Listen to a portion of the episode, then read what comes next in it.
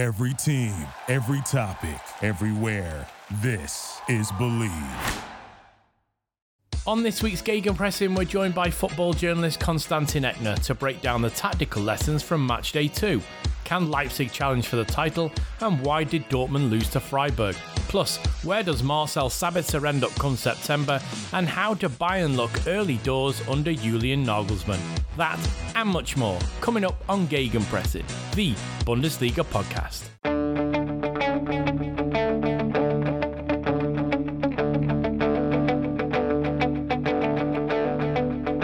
Ich warte seit Wochen auf diesen Tag und tanz vor Freude über den Asphalt.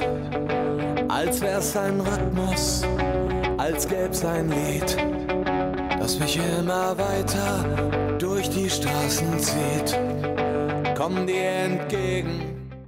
Hello and welcome to Gegenpressing, the German football podcast from the Football Grad Network. I'm your host, Chris Williams, and I'm joined by two people totally familiar with Bundesliga football. Firstly, it's Manuel Veith, North American area manager for Transfermarkt. Manu, hello. Yay, Chris, how's it going? Yeah, very good, thanks. Nice to be back. Not been on a podcast for a while. I know we're only on match day two, but I wasn't on that much the back end of last season, so it is nice to be back on, keeping the host hot seat warm for a little bit. And someone else that's going to join us today is a German football journalist for outlets such as The Times, BBC Sport, ESPN, Sport 1. It's probably easier to say who he's not a German football journalist for these days. Konstantin Eckner, welcome to Gegenpressing, or welcome back. How are you? Hey guys, thanks for having me. I'm glad you're here, and uh, we might as well just jump right into it. So let's cast our mind back to Friday of match day two, and Leipzig had a few questions to answer after a very poor start against Mainz on the opening weekend. So, how did they get on? And here is Andre Silva off the mark with RB Leipzig. He's created a goal, he scored a goal. A little bit lucky there when you see it from that angle, but uh, I said he'd get one. Even though it's a penalty, it doesn't matter. For a striker, you got your first goal.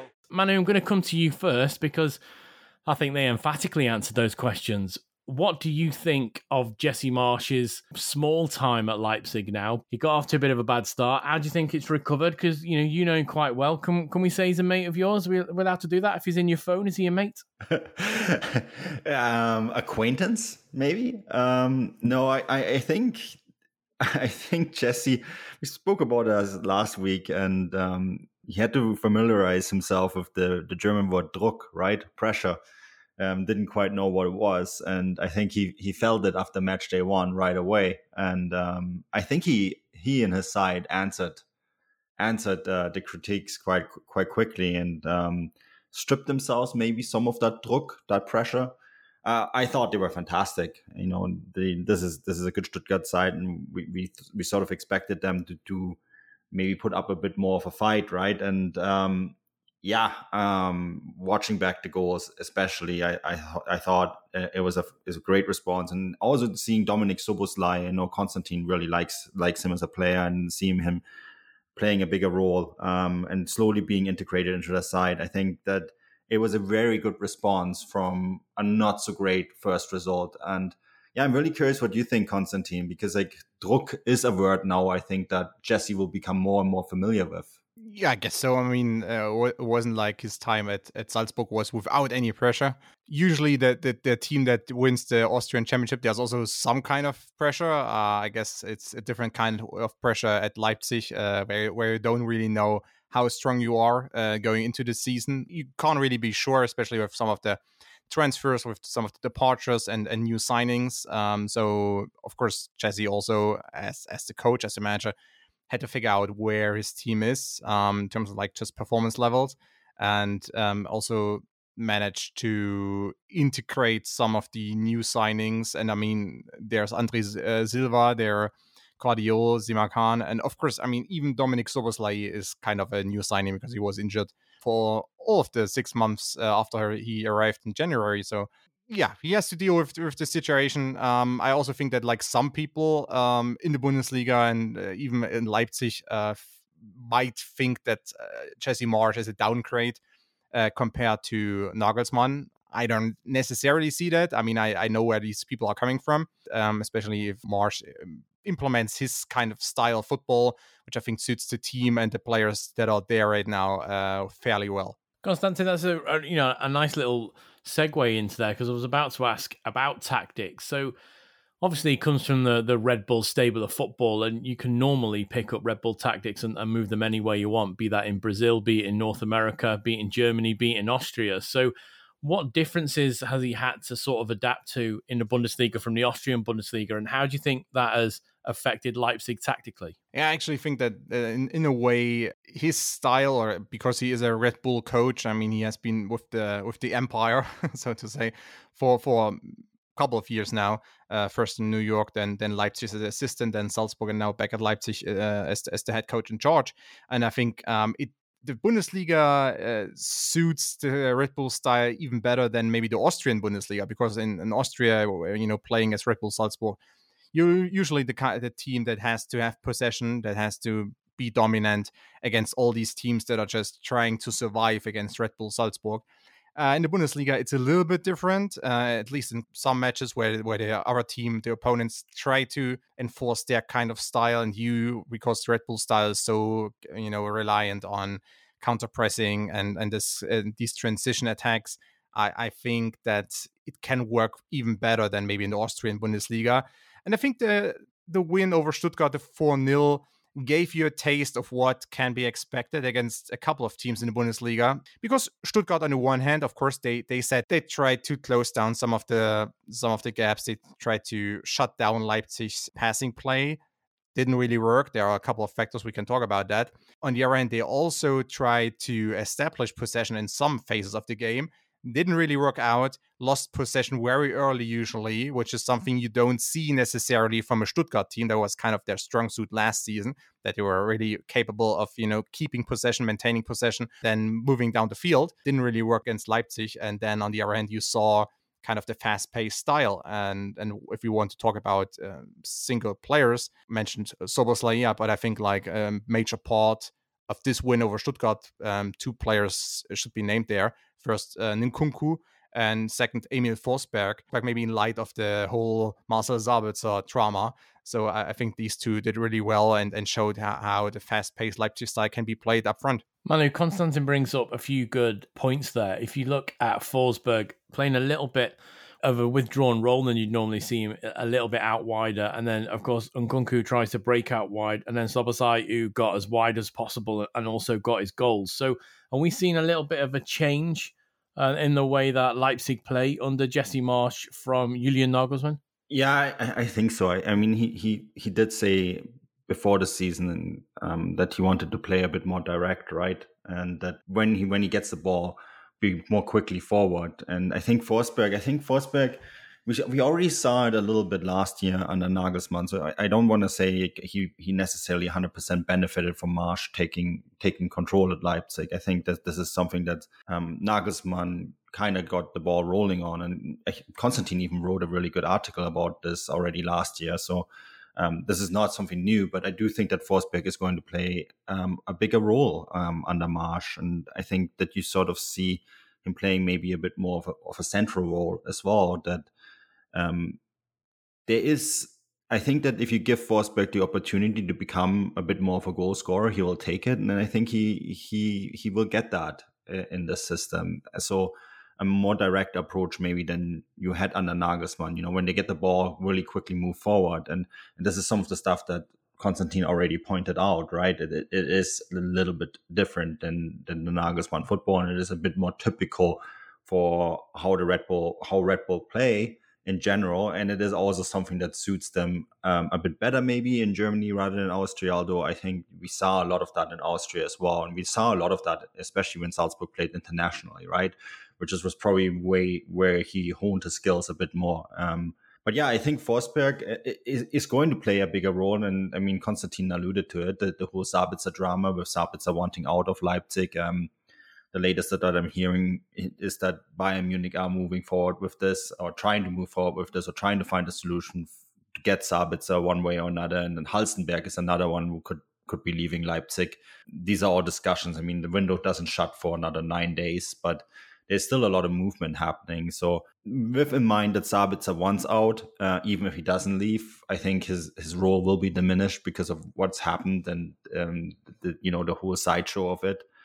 Um, and then with that in mind, Forsberg will become an important player. Konstantin, first I'm going to ask you two things. First of all, do you think he'll move? And is this another indication, perhaps, that Leipzig need to try and address to to try and keep some of their better players? Yeah, so so I guess he will likely move. Um, kind of, you know, the writings on the wall in a way. They just, uh, at least from Leipzig's perspective, I guess they have made their peace with the with the whole thing that uh, he will he will likely uh, go to Bayern. Um, I mean, the whole business model of Leipzig is still kind of revolving around the, the fact that they sign players fairly cheap. I mean, not all of them, of course, um, has changed a little bit, but still sign them fairly young, fairly cheap, um, and then sign uh, sell them for much more money. Of course, I guess the best case scenario would be to sell these players to uh, other clubs, foreign clubs, you know, like Sabitzer. I mean, there were the rumors about him going to Tottenham. So um, I guess that would be a better scenario for Leipzig because lose, losing someone to Tottenham, I mean, who cares in terms of uh, national competition? Um, it, it, doesn't really matter in that regard. Uh, same with Upamecano, of course. I mean, losing him to I don't know Manchester United would have been better uh, for Leipzig um, instead of you know him leaving to Bayern Munich. Um, I guess like to unpack it, um, can they afford him, uh, losing Sabitzer? Uh, it wouldn't. It wouldn't help their squad depth, of course. And I mean, when I talk about depth, like the first 14, 15 players, I mean, Sabitzer still part of that. Um, I think uh, in terms of like the quality he brings to the table, yeah, of course. I mean, he is a he is he was a pivotal player uh, last season. Have to say that I think he's and that's like it sounds harsh, but he's slightly overrated um, by some people um, because what Leipzig needs right now is uh, because uh, look looking from a different perspective here. Um, he's not really a deep lying playmaker. First of all, he's also not the kind of number 10 that Forsberg is in terms of like, uh, you know, moving really uh, up front, moving next to the striker, uh, giving that kind of penetration up front that you need sometimes, especially with a very direct style that Jesse Marsch prefers. So he's not that. He's also not the kind of runner that a that a Tyler Adams is. So is he he is valuable in a, in a certain system, but I think he's more valuable in a possession based system, but where he doesn't have to be the most dominant player. I don't think he never was even even under Nagelsmann at Leipzig. He was never the most dominant player. Uh, he impressed a lot of people because he scored a couple of goals, some from distance. So I mean, I don't know if he can replicate that uh, down the road. But um, I don't think he was the most dominant player, and um, there were other midfielders in the past at Leipzig that were more dominant. Naby Keita, of course. Um, so I guess he's a valuable role player, but um, in the in the in the current system that that Jesse Marsch wants, uh, I don't really even see the, the the place for him in the starting eleven because uh, Marsch needs two intelligent runners and and like in Haidara one who can be the box to box guy, um, and then he needs and like an attacking, provoking number 10 that can really penetrate the box.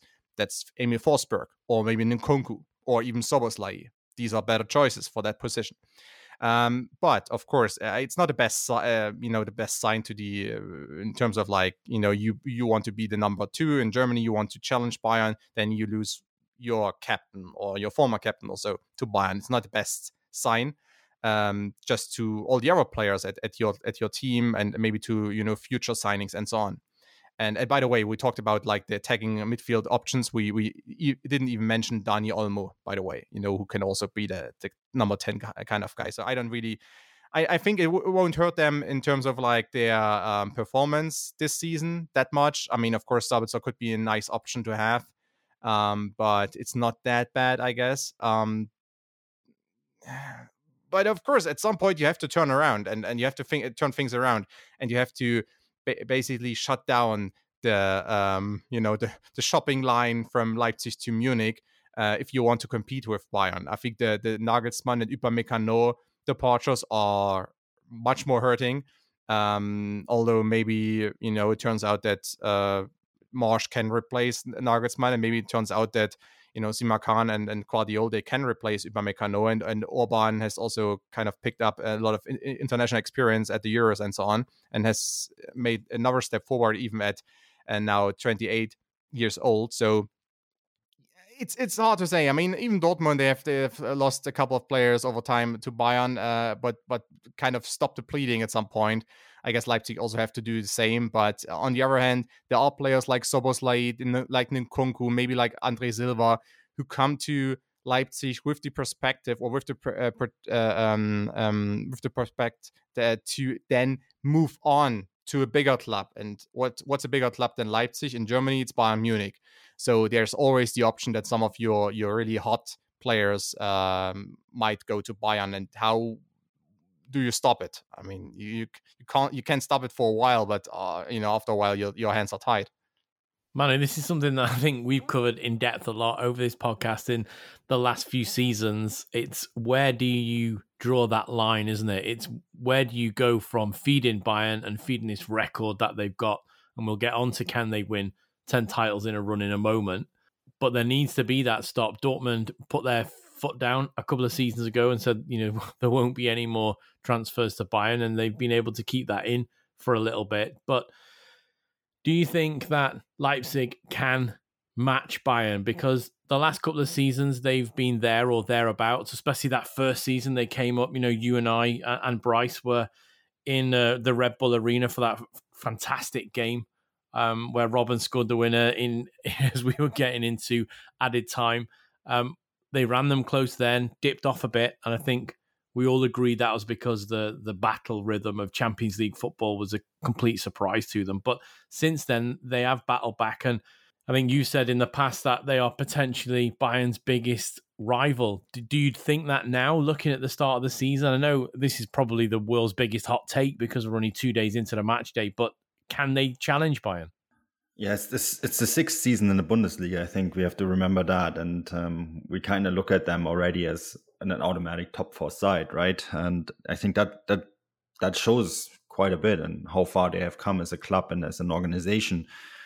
Um, stopping the bleeding to Bayern, it's it's difficult. It's a very difficult one because you know a lot of people look at the Bundesliga at the perspective of another league, like whether it's the the Premier League or maybe La Liga, right? And they say like, well, this doesn't maybe happen to the same extent than it does in, in those leagues. But at the same time, Bayern Munich are pretty much an automatic Champions League quarter finalist, right? And we always know that they're they're thereabouts when it comes to winning the Champions League. Um, they're always among the favorites. So um, if you're already in Germany, it's an easy transition, isn't it? It's a much easier transition to go to Bayern than to go to maybe Real or to go to one of the a Premier League side that can win the Champions League. So of course that's that makes it difficult for the other teams in Germany to necessarily keep Bayern's hands off their best players. Um, I, I am with though with Konstantin. I mean, Sabitzer is, wouldn't be the biggest loss, and I, I don't think um, the title in Germany is going to be won or lost. Whether Sabitzer will play for Bayern Munich or Leipzig, I, I don't think that's going to be the decisive factor here. And I do think that Leipzig have have a chance. Um, we're going to talk about Bayern um, further down this podcast, but it isn't like Bayern came out guns blazing into the season either, didn't they? So, yeah, I, I think you know with all the options that Leipzig have, and from what you're hearing, they're not done themselves in the transfer window either. I think with Halstenberg and Sabitzer leave, someone else will be coming in who could be potentially very exciting as well. So they know what they're doing, um, and I think that eventually they they are going to stop the bleeding because they have to they have to grow in many ways organically, don't they? And uh, you know, my final point on this is no one thought that Andre Silva was going to stay in Germany beyond this this transfer window, and rather him going to England or Spain, he ended up at Leipzig, and I think that is this that's a sort of statement of intent that a lot of people were looking for, anyways. Right, well, just before we put Friday night to bed, I'm going to ask you both two questions, and they're a yes and a no answer. Konstantin, I'm going to come to you first. Can Leipzig win the title? And the other question is, will Leipzig win the title? Oh, yes and no. Interesting. Manu, I mean, you can say the same or you can have a different opinion. Can Leipzig win the title? Will Leipzig win the title? Yes and no. Excellent. Diversity is all what we're about here, and uh, and yeah, we've got that there, haven't we? Hot takes. So, Hot takes. that was Friday. Um, Saturday again was another uh, stimulating day in the Bundesliga with shock results all over the place. Going over there to try to deal with the threat posed by Diaby. It's considerable, and Schick's in position.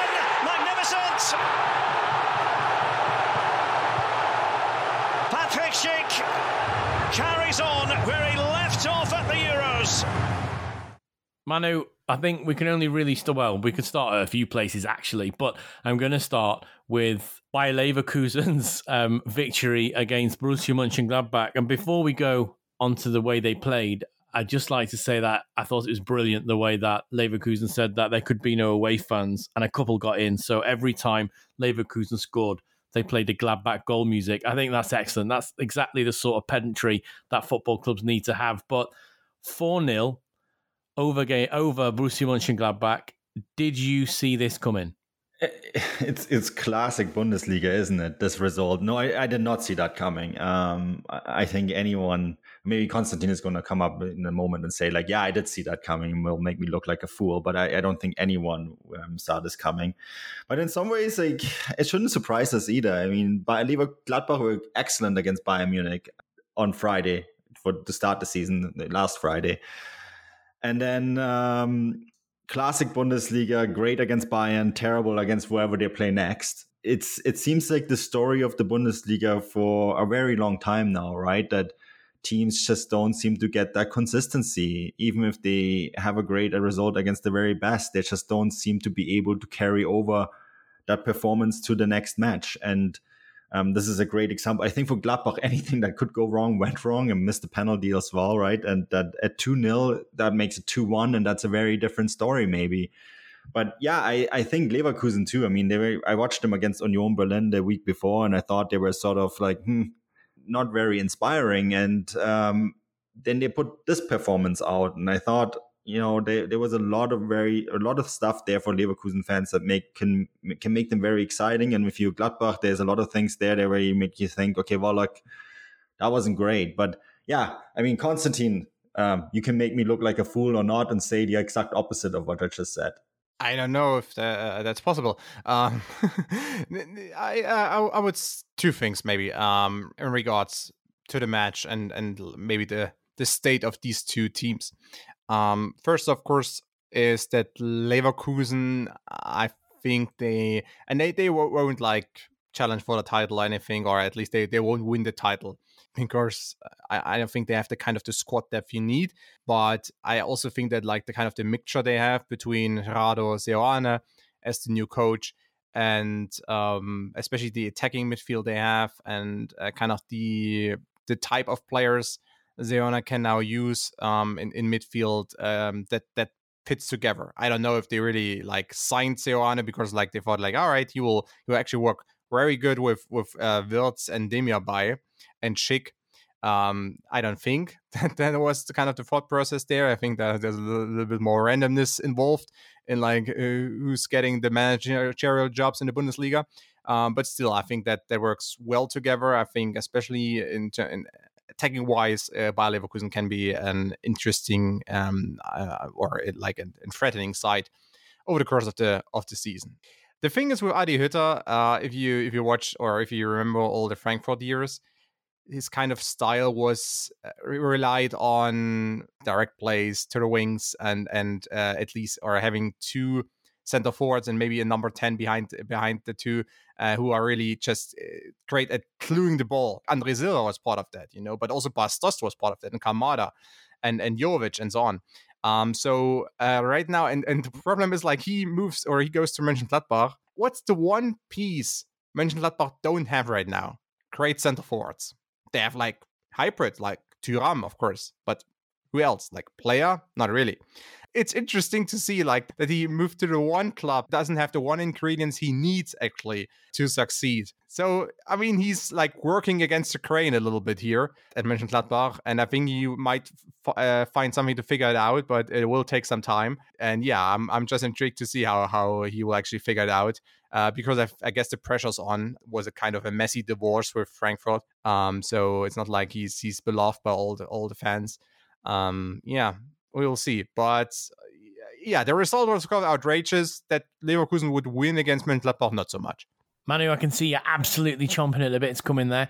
Yeah, I just think maybe to to supplement it a little bit. I, I thought that against Bayern, he brought on Marcus Thuram and had him play sort of in that role, and it worked quite well against Upamecano, didn't it? And I almost wonder whether Hütter thought, okay, well, this could maybe work here and have Thuram play in that central role, right? Because he is a very physical player, of course. It it didn't really work, and I do think that uh, Konstantin is quite right. They probably need a, a, proper number nine in the in the system, and maybe that's what's going to arrive. I mean, there is so many rumors about Marcus Thuram maybe going to Inter, right? Another forward is going to come the other way, but yeah, just maybe like bring that up. It just it just that jumped at me that um, when when Konstantin mentioned that, and it, it is very much true. And it's it seems like he's trying to have other players play that role that are not necessarily familiar with it. And of course, everybody knows it's champing at the bit. It's not chomping at the bit before I get loads of uh, grammar people emailing me about that. So, um, yeah, let me pick up that mistake.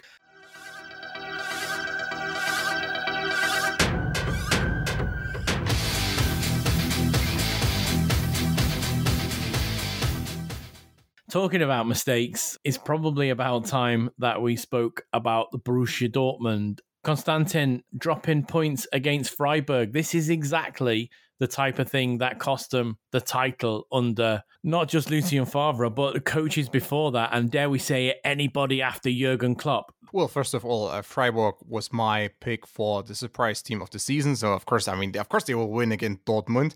Congratulations! well, it's got in there early there, and yeah, yeah, you've won the season already on match day two. Yeah, um, no, but I mean, a, f- a funny thing, by the way, is like that. Uh, you're totally right.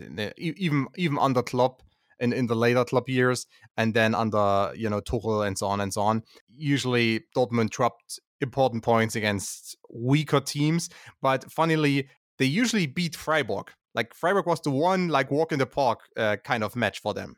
Going into the match, um, the the two one defeat, um, you know, looking from Dortmund's perspective, I guess there there's like two things I want to address. Uh, the first one is um, I guess there were a couple of players who, who, didn't really, a couple of Dortmund players who didn't really perform at the kind of level you want to see them perform, to put it mildly. Uh, like Dahoud wasn't really there. Uh, Reus, um, Donyell Malen, unsurprisingly, in my opinion, uh, isn't like qu- quite there yet. Um, and even like Schulz had, had to uh, had to leave the pitch, was replaced by Rafael Guerreiro. Even Guerreiro didn't play well. So there's there's that one, and it's like a kind of a typical Dortmund thing that uh, a couple of players, you know, um, didn't really perform at 100%. That's like usually what happens when when Dortmund drop points. But on the other hand, or another point I want to make is uh, Dortmund they play now mid- with a midfield diamond, uh, which is kind of the, the system Rose has chosen the problem is like a midfield diamond can can work quite well, but uh, in that match it didn't. Uh, why? Because like the the midfield diamond gives you depth. You know, you got you got the number six, you got the two number eights, and you got the number ten. It usually gets it gives you depth. It don't give you a width, but it gives you depth. But not that match. Like uh, Reyna, Dahoud, and Bellingham were essentially were standing on one horizontal line. There was and like Reus was standing in front of them, like two two meters of, uh, or five yards in front of them or something and they couldn't manage to free themselves from Freiburg's honestly intense man marking. They couldn't. Uh, that's why they usually drop points against like teams like Augsburg, who are also into man marking and intense man marking. This time was Freiburg uh, and Christian Streich, who just does what he does, um, you know, which is uh, having uh, 10 outfield runners out there um, marking the hell out of a team. Manu, Konstantin picks up some really good points there, most notably about you know what you're going to get with Christian Streich's Freiburg. I know Dortmund have got a new coach, but it's Marco Rose, so he's not come from outside of Bundesliga, he's come from within it. So Christian Streich's Freiburg shouldn't be a shock. So do you think this was more disappointing for Dortmund, or are you happy to cut them a little bit of slack because they played midweek and we are so early in the system and teams aren't really used to playing that midweek weekend match day. Are you going to cut them any slack or are you going to hang them out to dry? I'm going to do a bit of both, I think, because no no title has been won or lost on match day two. Uh, I think this is this is first and foremost the most important. And um, this comes off a performance of, and we're going we're going to I think touch on it for for a moment, so I'm going to leave it. But it comes off the of the Super Cup performance, right? And when you when you look at when you just look at the naked numbers, right? We we we oh, we judge teams sometimes by just what we see on the field, and it can be really utterly frustrating to watch Borussia Dortmund at times because sometimes it just feels like that there is that last third or last ten percent missing to get them across that line and win a game that they should be winning. I mean, they, they should if they want to win the title, they have to beat Freiburg. But when you just look at look at some of the naked numbers, I mean, they won the XG 094 to 1.91. They had the majority of the chances. They had 69% possession. And yes, and I mean, Konstantin will rightfully point out it, it doesn't matter how much you have of the ball. It depends what it matters what you do with it. And this is where it becomes frustrating because they have so much of the ball and they have – so much creativity in that field and you don't always see it translated, right? And sometimes you see them being very wasteful with these chances as well. And I think these are these are the two marks where I say, okay, yes, on the one hand, it, it wasn't all bad, but on the other hand, you have to win this game. You have to be consistent.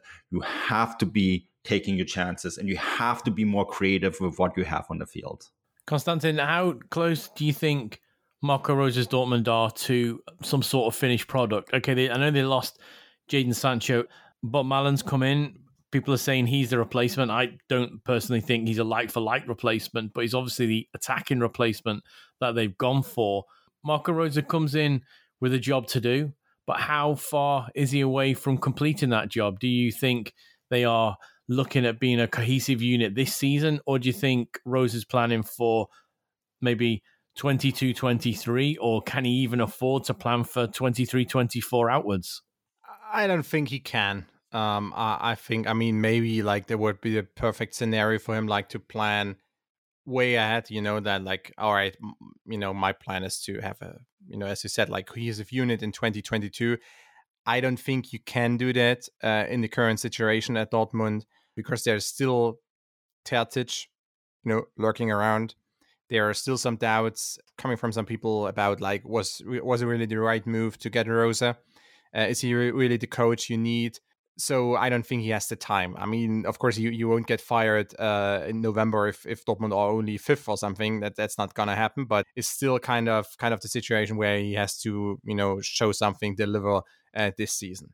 Um, also keep in mind that Erling Haaland will leave ne- uh, next summer. You know, you got one year left with Haaland so you are working on a on a tight schedule here in, a, way. Are they are they right now? I think they are far away from a finished product uh, for two reasons. First of all, I, I don't think really Rose has worked out uh, how the how the structure and how the like all, all, the procedures within the you know system he has chosen really work.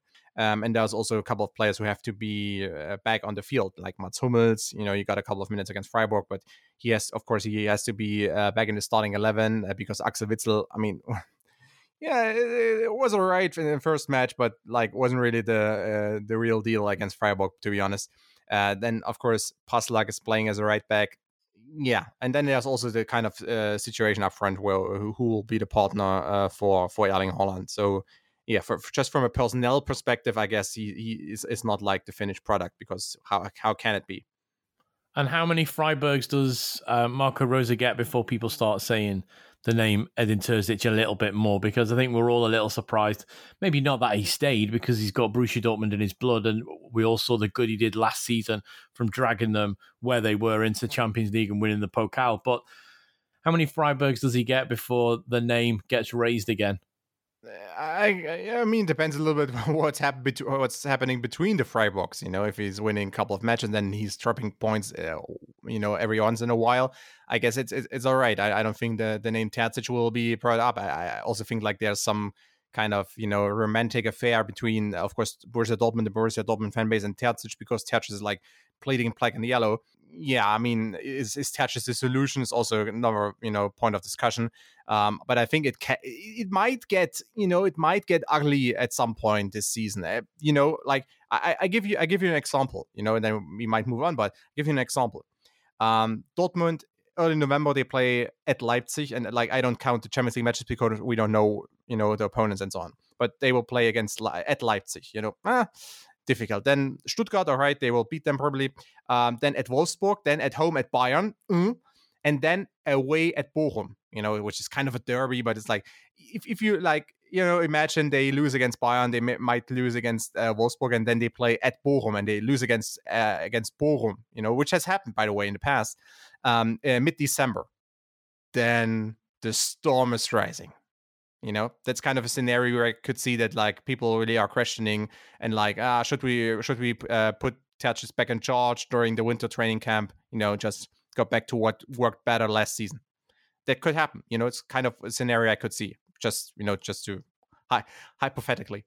Yeah, it is a good one because we all know that German clubs don't really like major change in that winter window, be it signing players or be it um, sacking coaches. And it's only if things are going incredibly wrong do they part ways with their coach, or if things are going particularly bad on the pitch, they bring in some sort of super signing. Manu, is there any lessons that Dortmund can take from that game against Bayern? Um, did you expect them to be a little bit closer? Because I think in the end, it was a worthy win for, for Bayern. Yeah, it was. I mean, Bayern were the better team.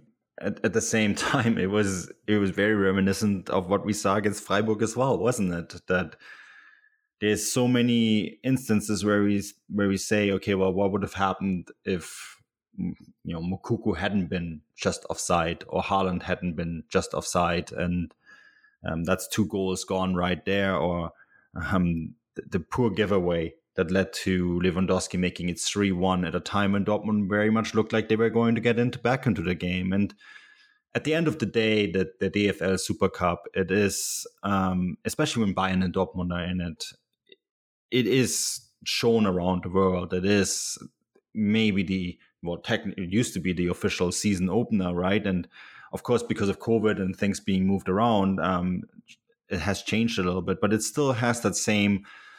It still sets the mark for the season, doesn't it? In some ways, and I think you almost got the sense a little bit that in Dortmund you had that five to win over Frankfurt. You know, everything seemed to be going well and then all of a sudden you you get this result and it that they, they because it's such an emotional club things can turn around so quickly um, on its head and i think my giveaway my takeaway from that is very much the same than from the freiburg result is that there is certain tiny things where they're just not as precise and when they happen on the other side of the field or when they happen to bayern you know lewandowski is gifted a chance that's a goal you know, you give them an inch, they will take a meter. And Dortmund, if you give them an inch, they they they run into offside. And I think these are just so small things that you just see, and they can make such a big difference at the end of the season. And I I, I think my takeaway from the Super Cup is we you saw that in those those categories there is still a little bit of a gap and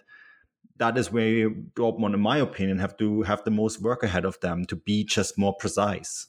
Well, of course, Bayern did win the Super Cup. They drew on match day one, but how did they get on in match day two? Horn punches. Gnabry, he's got room to shoot. It's curled. It's curled in. It's curled past the keeper. And Bayern are back in front with 20 minutes to play. Serge Gnabry grabs a brace. I genuinely thought we were going to be in for a shock there. Bayern did what Bayern do, and they recovered it. But was it a comprehensive victory for you in the end, Konstantin, or did it just shine a little night, a light on uh, Julian Nagelsmann? And I know we're only three games into the season now, but where do you stand on Julian Nagelsmann, Bayern München? I mean, uh, you know, in, in light of the test matches, which were lost, most of them at least uh, were lost, and like I think I think some fans at least panicked a little bit, like, uh, all right, Bayern are uh, you know not not up for par. Um, at least early on in the season. Um, you know, it turns out, all right, they drew against Gladbach. I mean, the match against Gladbach was was an unthankful opener. Uh, beat Dortmund at Dortmund in the Super Cup, and now beat Cologne. Albeit it was close, still they got three points. Uh, so I, I, actually think, like all things considered, um, Bayern are you know standing better than than you know a lot of people have expected them to be. Um, so it's interesting how, you know perception can change or how perception can influence uh, you know how, how you uh, maybe assess a situation but um, you know just in terms of what they showed against cologne um, I think it was still an okay performance. There were some phases uh, over the course of 90 minutes where they were a little bit, uh, they were not, let's say, not tight enough. Uh, you know, defensively, counter pressing didn't work tight, tightly enough. Um, there was something um, that has to be addressed, but I also read, read recently some uh, comments by made by Nagelsmann, and I think he exactly knows what's not going right and and you know what what what has to has to change um and when you look at bayern uh, the, the starting 11 uh, and then we can allow, allow uh, you know dedicate a segment to Leroy Sané, of course, but but the starting eleven, or at least most of the starting eleven, is just still some of the best you can find in Europe. Manu, we have to remember that we saw a little bit of this last season under Hansi Flick. Bayern did look a little bit uncomfortable at times, and did you expect those sort of mistakes to be ironed out under Julian Nagelsmann? What's your real takeaway from this? Yeah, I mean, I thought when it was 2 0 that they, they would make it 3 0, 4 0, 5 0, you know, the usual usual Bayern performance. And then I, I was I was surprised how easy it was for Köln to get back into this game and um, how easy it was for them to get back into the game using essentially the same attack twice on two different flanks, right? And I, I think ahead of the season, I was wondering how long it will take Julian Nagelsmann to go to 3 4 3 or call it what you will five three two or five three one or whatever. You know, that's that's more Konstantin's field when it comes to the actual categorization of what that lineup was. But it was three in the back, wasn't it? And I, I was wondering how long it's going to take for him to do it. And he's done it on match day two. And it, I think it's come with his ex- with expected growing pain. I do think that his goal first and foremost this season is to make them more defensively robust than they were under Flick. And I'm, I, I think from what we've seen from Nagelsmann in the past, I think he very much believes with three in the back that that's that's a solution to that problem and have two wing backs operate on either side, right? Um, I think Davies is very much made for that role. Uh, I'm not sure that um, that Sané is. Um, it's an interesting question, or whoever else is going to play on on that side, right?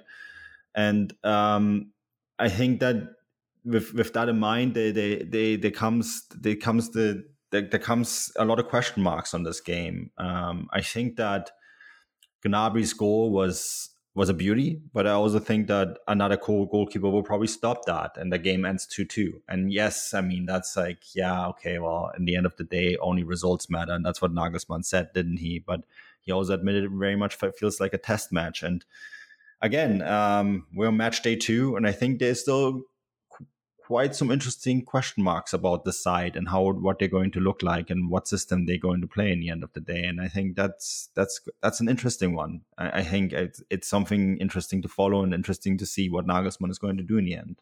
Konstantin, it was a, and it was an interesting three minutes, wasn't it? After Bayern took the well, it was an interesting two minutes after Bayern took the lead, but they took that lead, um, and then three minutes later, the match was all square. What can we read tactically from that under Julian Nagelsmann? Was this just a, a massive error that happened? Did they switch off after going 2 0 up with a new coach? Or did you identify any tactical areas that um, teams like Köln can exploit and, and do so in two minutes to get two goals? If we talk about the particular, uh, you know, match situation, I, I guess there is kind of I mean, if you just look at how the events went, uh, you, you, of course you have to talk about as a coach about Yank, you know, staying awake, uh, staying ready, even if you are uh, two goals ahead. That's something. But but on the other hand, um, there's also um, and uh, Nagelsmann has addressed it that uh, sometimes the two center midfielders are um, sitting too deep or dropping too deep. Um, so then the counter pressing doesn't really work. Sometimes they are a little bit in the in no man's land. Uh, which was actually the case against Cologne in a couple of situations where um, Uth and Modeste were, um, you know, were free or at least you know there were pa- there were passing options and and sometimes they were uh, targeted with passes uh, successfully. So yeah, I I I think I'm I see that, but on the other hand, I'm I know I I can't really Um, because Nagelsmann has already addressed that, I, I, I don't really see an issue there because like I, I would be much more concerned, like from a you know if you want to talk from a Bayern perspective, I would be much more concerned if like Nagelsmann is like oh we are just lacking a little bit of fighting spirit or something, you know, if, if, if he made comments like that. But like he specifically already talked about what what ran wrong in some matches, and he specifically addressed basically what has to improve. Um, and I guess like if the coach already does that on match day two or three, um, I, and and he has the tools to do it because like you know having Goretzka or Tolisso and Kimmich uh, dropping a little bit too deep and not being you know having the counter uh, counter pressing presence they have to have, um, that's you know repairable because like you still have two or three of the best center midfielders in the Bundesliga, and you you'll you'll find a you'll find a solution there. Um, I'm I'm I'm very um I'm you know I'm hopeful. You know if you if you if we talk from Bayern perspective, of course. Anyone else like all the opponents in Bundesliga, you know, like all hope is lost. I don't know. Um, but I, I think you can still steal points from Bayern. You can still do that because there will be matches and maybe the Cologne one today was one, um, but there will be matches where Bayern are either not at 100%, especially defensively, you know, where maybe the center midfielders will make some of these mistakes again, or where, where someone else will make mistakes, or where I know they will be a little bit wasteful in front of the goal. Um, so you still have chances um, to beat Bayern here and there, but overall, in general, and that's like my kind of my point is that like Bayern are still by far the best team. And uh, on, I don't know, on 28 or out of 33 match days, they will win or, you know, something like that. I'm sure that's just made every other coach and every other fan of every other Bundesliga side real happy knowing that Bayern are, are pretty much not far off. That finished article for, for everything you said there, Konstantin. I mean, the, the squad is top notch. And we talked briefly earlier on about Sabitzer, will he, won't he? You know, I think we all think he will. Manu, are there any other areas that you think they could strengthen in? Do they need to for everything that Konstantin's just said? The depth they've got, do they need to add more to that squad? Well, Sabitzer will address depth in midfield, and I think they, although Stanisic has been good, um, I do think they need another right back. Um, so I think internally they maybe know that as well. Whether they're going to actually do something about it is another question. Konstantin, do you think they will go into that area to try and strengthen, or do you think they'll give it a little more time? Um, obviously, we've got a, a few days left of the window almost. Is it a time for now, or is it a time for winter? Yeah, I think if if they uh, make the Sabitzer transfer happening, then I, I don't see them making another signing. I think there's also kind of the the feeling at Bayern might be um, that last year they made four essentially, or three, four uh, last minute signings. And Choupo-Moting worked out well, I guess. Um, the others not so much. Um, so I'm I'm not sure if they will like go for another last minute signing. Yeah, I, I, I guess also what you can debate in terms of uh, when when you look at Bayern and kind of their recruitment policy and and just what they do with especially like um, under 19 academy players and and and you know Bayern two players um, sometimes you have the feeling like maybe they should try to capitalize a little bit more on the talent they have uh, somewhere, um, and they don't really do that. And like they are, they are not good at keeping any of their academy talent. Um, you know, be it be it Stiller, be it Lasse Günther, be it whoever. I mean, Torben Moraine will be the next. Um, is the next. Uh, so I mean, it's, it's, nice to see Stanisic of all out of out of all players, you know, out of, out of all players, it's Stanisic who didn't even play well in the in the third division last season. Um, in terms of transfer policy, I don't know. I I I don't get Bayern, especially like when it comes to strengthening the, the bench. Uh, I think they should do better. But uh, now it's going out there and, and like signing another right back, um, like while you still have Sarr there, because like the Bayern Academy is not as bad as some people think it is. Uh, but you know, like there's Jamal Musiala, all right, and who else? and Musiala is like kind of you know a generational talent. Of course, you can't miss him. I, uh, get the feeling you may have opened up a can of worms there, Konstantin, and probably something that we could talk for about an hour and a half on. Do Bayern use their academy correctly. But unfortunately, for this match day done, uh, Konstantin, thank you very much for joining us. You know you're always welcome back on the Gegenpressing podcast at any time. Should our listeners not follow you, um, the first question to them is why not? But how can they uh, keep up with not just your writing, but all your thoughts and all your tactical um, wordings? Yeah, um, of course. First of all, thanks for having me, guys. Uh, it was a pleasure to discuss uh, the latest Bundesliga happenings. People can follow me on Twitter, of course, at cc underscore Eckner. Um, uh, that's my that's my name there. They can follow me on Instagram, uh, Konstantin at Konstantin Eckner, uh, and they can follow me or they can uh, subscribe to my channel on on YouTube, which is a German speaking channel, but channel, but still, it's just Konstantin Eckner. Um, and yeah, I guess that's that's it. Uh, I will share most of my stuff on Twitter or you know or maybe on on YouTube, and um, there you go. Click and subscribe is a phrase, is it not? But um, yeah, I'm sure hopefully you'll all go and do that. But as I say, that is the end of this particular edition of Gegenpressing. And from myself, Chris Williams, and from Manu Veth.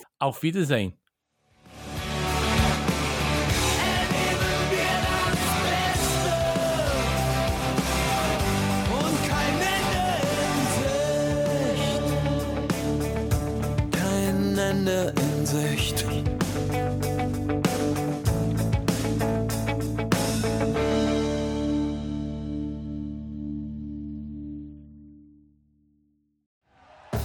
Thank you for listening to Bleav. You can show support to your host by subscribing to the show and giving us a five star rating on your preferred platform.